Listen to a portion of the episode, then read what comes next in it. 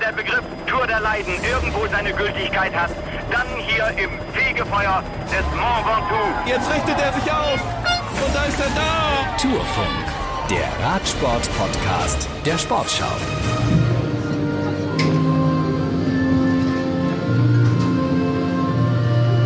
Da halt God Save the Queen durch die Theodor-Heuss-Straße von Stuttgart. Und währenddessen äh, fährt der König des, der Deutschlandtour an uns vorbei. Adam Yates kommt gerade offenbar von der Dopingprobe. Und herzlich willkommen aus Stuttgart am Ende der Deutschlandtour. Ich bin hier zusammen mit Fabian Wegmann, eigentlich ARD-Experte. In diesem Fall aber auf der anderen Seite sozusagen sportlicher Leiter der Deutschlandtour. Deswegen werde ich knallhart journalistisch nachfragen. Hallo Fabian. Ja, moin Moritz. Aber erstmal trotzdem Glückwunsch zur überstandenen Deutschlandtour. Wie zufrieden seid ihr selbst?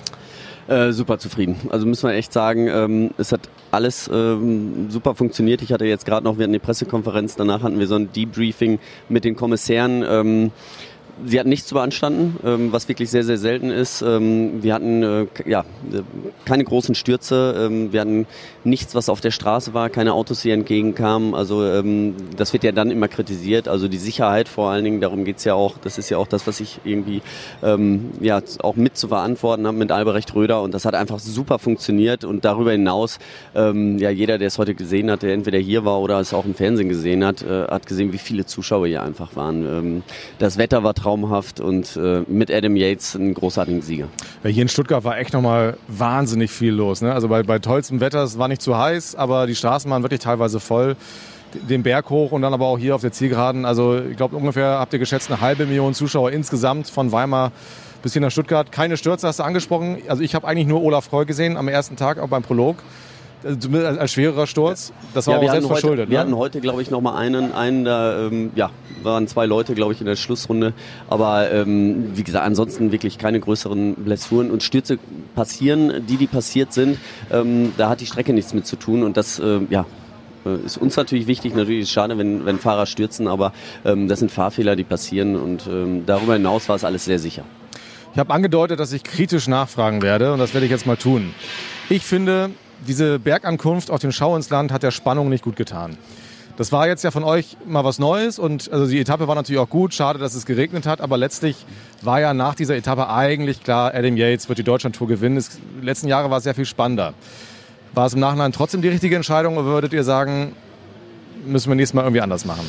Ich glaube schon, weil wir haben heute gesehen, dass äh, da waren ein paar Fahrer, die ja abgehängt waren gestern. Ähm, und unter anderem Romain Bardet, der heute wirklich unfassbar viel gearbeitet hat und attackiert hat. Und äh, Ineos war nicht so unfassbar souverän. Also die hatten hatten's hinter, hatten schon, äh, ja, die haben den Abstand gehalten, aber sie haben auch hinterher Unterstützung äh, bekommen von B&B Hotels. Wenn die das nicht bekommen hätten, dann äh, wäre es vielleicht auch anders ausgegangen. Denn vorne war ein Fahrer, der nur knappe zwei Minuten hatte. Zwischendurch war der Vorsprung bei zwei Minuten zwanzig. Ähm, also die waren schon ordentlich gefordert. Ähm, natürlich, vorne Pello Bilbao hatte auch schon ein paar Sekunden Vorsprung, aber dann um Platz drei waren noch äh, von Platz drei bis Platz sieben waren die Fahrer noch innerhalb von drei Sekunden. Und da ging es natürlich heute schon noch mal um die Wurst. Und ähm, ja, vor allen Dingen auch für Georg Zimmermann, wo es dann leider nicht ganz gereicht hat äh, fürs Podium. Auf eine Sekunde ist er rangekommen. Ähm, aber er hat sich immerhin noch das äh, beste oder das Nachwuchstrikot geholt, das weiße Trikot, also ist bester Nachwuchsfahrer geworden. Ja, großer Erfolg für ihn. Wir hören ihn mal. Das weiße Trikot habe ich verteidigt, hatte ich ja letztes Jahr schon. Das ist ja wirklich auf 10 Stunden Rennzeit kommt es dann am Ende auf einzelne Sekunden an. Das ist ja Wahnsinn. Von daher darf man sich ja nicht verrückt machen. Man gibt einfach immer sein Bestes und irgendwann kommt dann der Erfolg. Trotzdem, Fabian, will ich nochmal darauf zurückkommen. Du hast natürlich klar gesagt, Kampf ums Podium. Aber es war ja nicht mehr so spannend wie in den letzten Jahren. Also letztes Jahr erinnere ich mich an Nürnberg. Ähm, da war vor dem Zielsprint völlig offen, wer die Deutschlandtour gewinnen wird. Das war heute anders oder in diesem Jahr anders. Ihr habt den Charakter dieser Deutschlandtour verändert. Genau, das, das haben wir gemacht, aber ja absichtlich. Also wir haben ja gesagt, Deutschland, deine Tour, die Fans können da mitmachen. Der Schau ins Land, ähm, den haben wir des Öfteren einfach als Vorschlag bekommen, ähm, wenn wir in der Nähe von Freiburg ein Ziel machen und nicht auf den Schau ins Land gefahren werden, hätten wir, glaube ich, Ärger von den Fans gekriegt. Das ist einfach so. Also äh, Yates hat übrigens auch den Strava-Rekord gebrochen. Also das kann sich, glaube ich, jeder jetzt mal angucken. Ähm, äh, das ist ja ein großes Ding immer für die ganzen Hobbysportler. Sag mal kurz, was das ist, genau. Ja, das ist, gibt halt ein, ein Tool, also eine App. Ähm, da kann jeder mit, mit dem App dann hochfahren und seine Zeiten einfach vergleichen. Und äh, ich glaube, Yates war äh, fast eine halbe Minute schneller als der bisherige Rekord Und das ist natürlich auch mal eine Marke und das wollen die Fans oder die anderen wollen sich natürlich auch, ähm, Hobbysportler wollen sich damit messen. Das können sie jetzt auch. Ähm, ansonsten ist es hatte ich auch vorher gesagt, nicht unser Ziel, jedes Jahr eine Bergankunft mit 10 oder 12 Kilometer zu machen. Wir gucken einfach, in welchen Regionen sind wir, wo sind wir und wie können wir es dann gestalten. Ähm, ich glaube trotzdem, trotz dieser langen Anstiege war es immer noch sehr, sehr eng beieinander. Die ersten beiden, wie gesagt, nicht ganz, aber dahinter. Und ähm, wie gesagt, wir wissen noch nicht genau, wo wir nächstes Jahr herfahren, aber äh, eine Bergankunft tut der Deutschland-Tour, glaube ich, ganz gut. Vielleicht dann nicht ganz so lang, aber nichtsdestotrotz war oben das Finale schon sehr schön. Wir sprechen gleich nochmal über die Streckenplanung äh, für die nächsten Jahre, fürs nächste Jahr, während hier wirklich die Gitter abgebaut werden. Also wir stehen an der Zielgeraden und deswegen klappert das im Hintergrund so. Berge ist ein gutes Stichwort. Ich glaube, die größte Überraschung, man kann vielleicht schon fast Sensation sagen, ist Jakob Gessner gewesen, der junge Erfurter, der gleich auf der ersten Etappe von Weimar nach Meiningen sich das blaue Bergtrikot geholt hat und es tatsächlich bis zum Ende verteidigt hat, auch mit Schützenhilfe, aber eben auch mit einem ganz starken äh, dritten Tag. Also er hat das sich wirklich verdient. Großer Auftritt von Ihnen. Bevor wir darüber sprechen, hören wir ihn mal selber. Ähm, Steffen Gar hatte ihn in Stuttgart am Mikrofon. Jakob Gessner, blaues Trikot des besten Bergfahrers bei der Deutschlandtour. Es ist jetzt nicht irgendein Rennen, sondern es ist äh, schon ein Rennen mit Tour de France-Fahrern und ordentlicher Konkurrenz. Wie stolz sind Sie, dass Sie dieses Trikot haben holen können? Ja, unheimlich stolz. Also ich glaube, das war heute beste Werbung, dass das Radsport keine Einzelsportart ist, sondern die absolute Teamsportart. Ähm, wir sind als Mannschaft relativ früh in die Bredouille gekommen, hinterherfahren zu müssen, ähm, weil die erste Rennstunde einfach unnormal schnell war. Äh, die Jungs haben sich voll in meinen Dienst gestellt, äh, mich unterstützt und äh, ich konnte mich absolut 100 Prozent auf jeden Einzelnen verlassen. Ähm, wir sind an dem Feld, beziehungsweise was davon übrig geblieben ist, den 30 Fahrern die ganze Zeit hinterhergejagt. Jeder ist voll gefahren ähm, und ja, das, das Trikot, das haben wir jetzt mit ein bisschen Schützenhilfe gewonnen. Aber nichtsdestotrotz ähm, gehört es halt im Radsport nicht dazu, der Stärkste zu sein, sondern auch äh, sich taktisch am, am schlausten anzustellen. Und das haben wir die letzten vier Tage auf jeden Fall gemacht und fahren deswegen mit dem Trikot nach Hause. Was bedeutet es für Sie persönlich, jetzt dieses Trikot zu Hause an der Wand hängen zu haben? Ja, ungemein viel. Also es ist wirklich irgendwo ein Stück weit ein Kindheitstraum, äh, neben einem Adam Yates, äh, einem Pello Bilbao und einem Georg Zimmermann zu stehen. Äh, ich kriege Gänsehaut, wenn ich darüber nachdenke, werde mir die Bilder, denke ich, auch das ein oder andere Mal noch anschauen und bin einfach ungemein stolz, was wir als Mannschaft die Woche erreicht haben. Sie haben die Mannschaft jetzt eben auch schon wieder angesprochen. Sie haben gesagt, in diesen Tagen sehr oft die Mannschaft angesprochen. Das zeichnen Sie persönlich auch aus, dass Sie letztendlich das gar nicht so mit, mit sich nach Hause nehmen. Aber trotzdem haben Sie es nach Hause gefahren. Äh, also wenn Sie jetzt mal ausnahmsweise sich in den Vordergrund stellen, was glauben Sie an Ihrer Leistung war wirklich in dieser Woche so, dass Sie am Ende sagen können, ich habe hier wirklich äh, dieses Trikot verdient?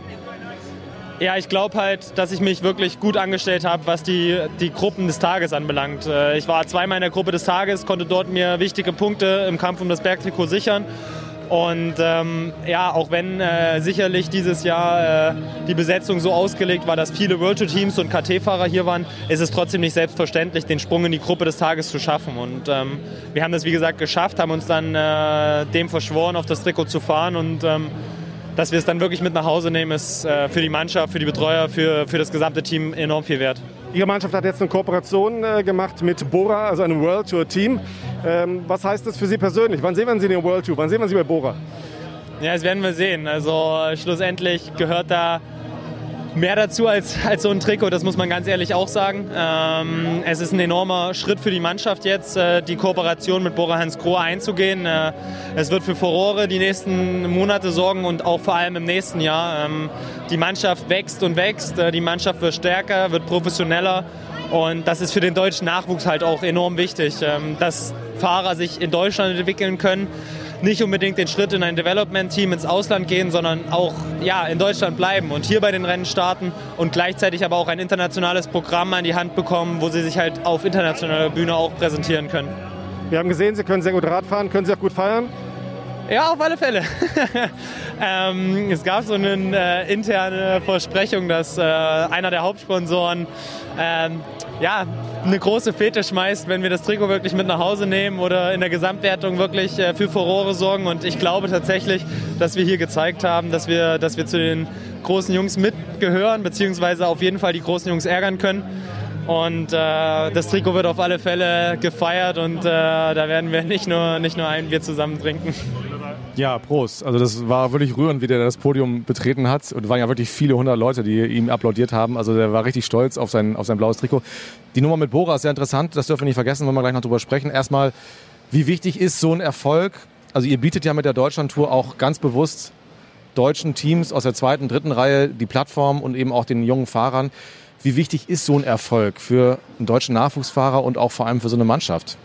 Ja, das glaube ich, äh, äh, kann man gar nicht so messen. Also das ist riesig. Ähm, so wie sich äh, Lotto Kernhaus und auch die alle anderen ähm, deutschen Conti-Teams, auch die Nationalmannschaft heute, also sie hatten Fahrer vorne mit drin, wie sie sich prä präsentiert hatten, ähm, ähm, war großartig einfach. Ähm, das ist äh, die Bühne, die wir ihnen auch geben wollen. Ähm, deswegen, wenn wir den Schritt mit der Deutschen Tour in die World Tour gehen würden, dann könnten wir diesen jungen Fahrern äh, das nicht mehr ermöglichen. Und ich glaube, das ist ja genau das, wo wir mit der Deutschen Tour angesetzt haben. Wir wollen junge deutsche Nachwuchsfahrer fördern und ähm, ja, wenn dann so ein Fahrer, ein junger deutscher Nachwuchsfahrer auf dem Podium steht, ist es, glaube ich, äh, ja, voll Aufgänge.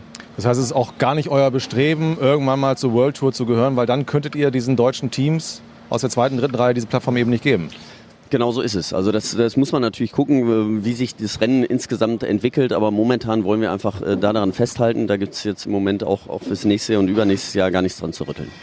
Ich habe auch mit Matthias Pietsch gesprochen, das ist der Geschäftsleiter der Gesellschaft zur Förderung des Radsports. Also der Veranstalter der Deutschlandtour gehört zur ASO, die auch die Tour de France organisiert.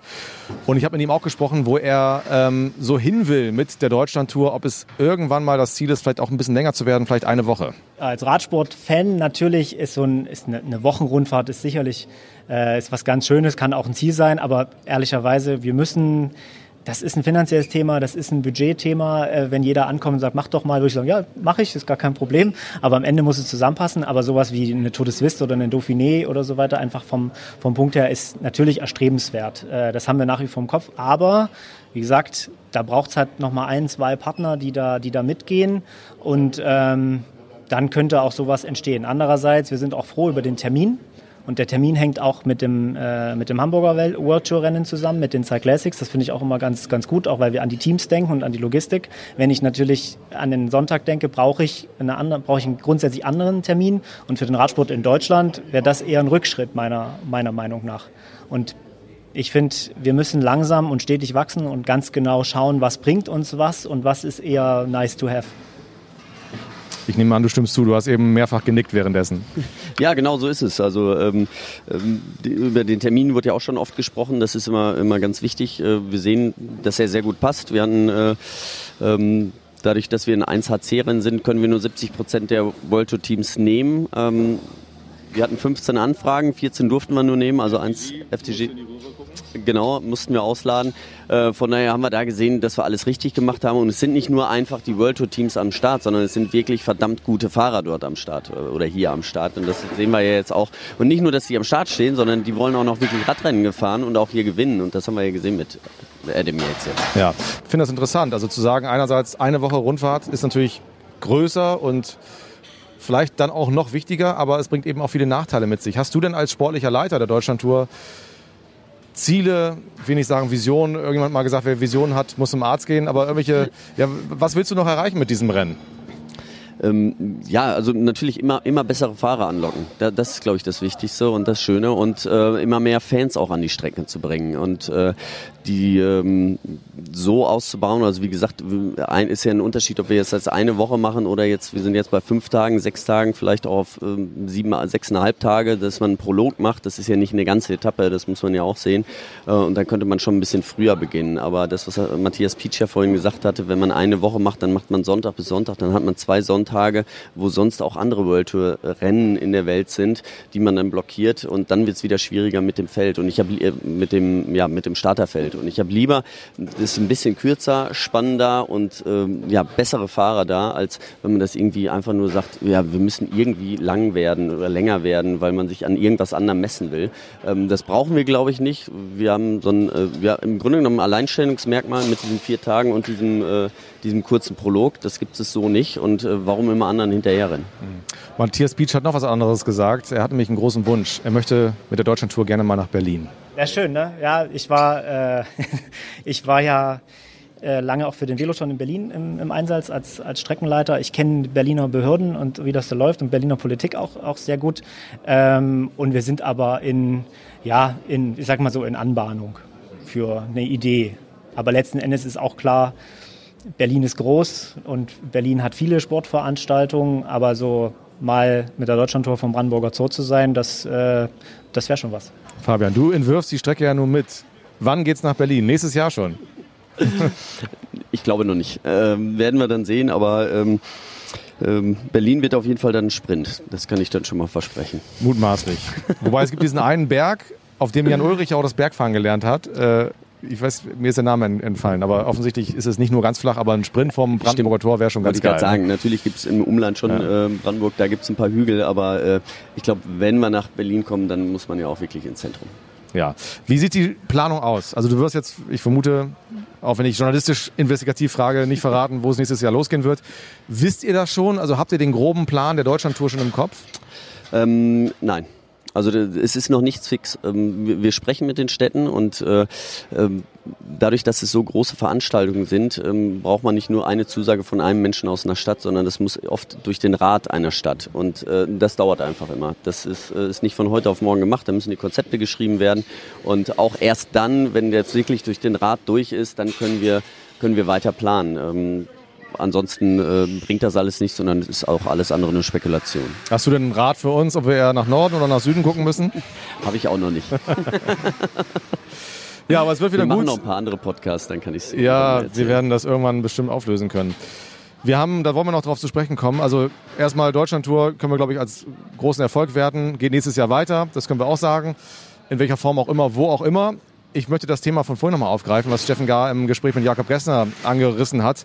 Die Kooperation von Bora Hans Krohe mit zwei kleineren Teams, einem aus Österreich und dem Team Lotto Kernhaus aus Deutschland, um eben ähm, ja, eine Lücke zu schließen. Also Bora hat ein Nachwuchsteam, aber eben kein U23-Team. Das heißt, viele Fahrer aus dem Nachwuchsteam landen dann irgendwie entweder in der World Tour oder gehen vielleicht verschütt. Gehen bei anderen Teams. Das soll jetzt mit dieser Kooperation sich ändern. Wie bewertest du das? Das ist auf jeden Fall ein sehr, sehr guter Schritt. Also ähm, keine Frage. Ähm, dadurch können sie äh, ja, ihre Nachwuchstalente, die sie ja ausbilden, einfach länger an sich binden. Ähm, wie die Verträge hinterher aussehen, weiß ich nicht, weil es sind ja schon, es ist nicht derselbe Sponsor, es sind andere ähm, ähm, es sind andere Sponsoren, ähm, das ist nicht dasselbe, aber diese Kooperation ist, glaube ich, schon sehr wichtig. Was natürlich wirklich noch schön wäre für Deutschland, wenn es irgendwann mal so ein Pro-Conti-Team gibt. Also äh, ein, ein, Team der zweiten Kategorie. Ich glaube, das fehlt einfach noch und ähm, das wünsche ich mir einfach für die Zukunft. Wie schwierig ist der Schritt vom, vom Conti-Team zum Pro-Team? Der ist riesig. Also das ist wirklich, ähm, da redet man über ein Budget, das ist äh, das 10, eher 15-fache. Krass. Okay, also es ist gar, selbst wenn man das will, ist es fast gar nicht ohne weiteres machbar. Nein, man, man braucht schon entweder einen neuen Sponsor oder einen Sponsor, der wirklich diese Möglichkeit hat, ähm, ja, so viel Geld dann auf den Tisch zu legen. Okay.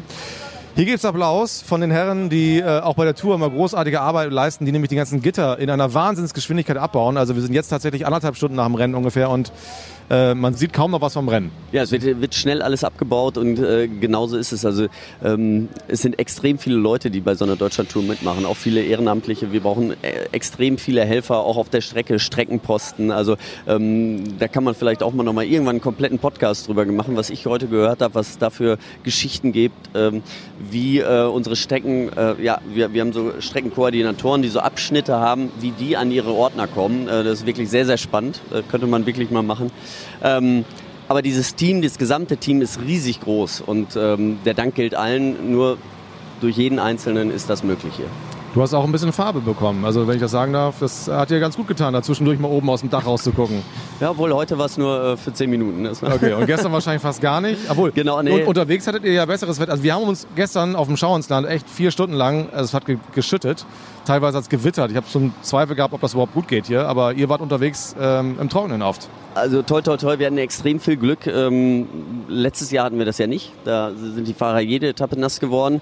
Ähm, und gestern war es ja wirklich so, ähm, wir haben die Wolken immer gesehen. Wir haben auch die Blitze gesehen. Wir sind, äh, als wir über den Kaiserstuhl sind, Richtung Frankreich gefahren sind, war äh, auf der anderen Seite vom Rhein alles schwarz. Dann sind wir wieder abgebogen und ähm, wir sind eigentlich immer dem Regen ausgewichen. Und äh, ich hatte auch bis zum Schluss gehofft, dass es noch für die Fahrer reicht, denn wir sind dann ähm, Richtung Schauensland abgebogen und ich habe gesehen, dass die Wolke auch wegzieht. Nur die Fahrer waren einfach ein bisschen zu schnell. Also zehn Minuten langsamer und die Fahrer wären von oben gar nicht mehr nass geworden. Ja, warum fahren ähm, die so schnell? Ja. Warum fahren die so schnell? Ähm, weil das Fernsehen das möchte. Stimmt. Die Sportshow saß uns im Nacken und wir mussten irgendwie ins Ziel kommen. Das war die Deutschlandtour 2022 mit Fabian Wegmann als sportlicher Leiter. Ich danke dir fürs Gespräch. Vielen Dank, Moritz. Ich wünsche dir jetzt auch ein bisschen Erholung. Ich hoffe, du hast ein paar Tage frei. Habe ich jetzt, ja. ja. Dann irgendwann kommt dann der Münsterland Giro, ne? Als nächstes. Genau, Sparkassen Münsterland Giro am 3. Oktober. Das ist ja. jetzt mein nächstes Rennen, aber habe ich ja noch einen Monat bis dahin. Ja. Und ihr hört den Tourfunk natürlich auch viel früher schon wieder. Bleibt einfach dran, abonniert uns, bewertet uns gerne überall, wo es geht, empfehlt uns weiter. Wir sind bald wieder für euch da. Sachen Tschüss aus Stuttgart. Vielen Dank fürs Zuhören. Jo, bis dann. Danke auch. Ciao. Wenn der Begriff Tour der Leiden irgendwo seine Gültigkeit hat, dann hier im Fegefeuer des Mont Ventoux. Jetzt richtet er sich auf und da ist er da. Tourfunk der Radsport-Podcast der Sportschau.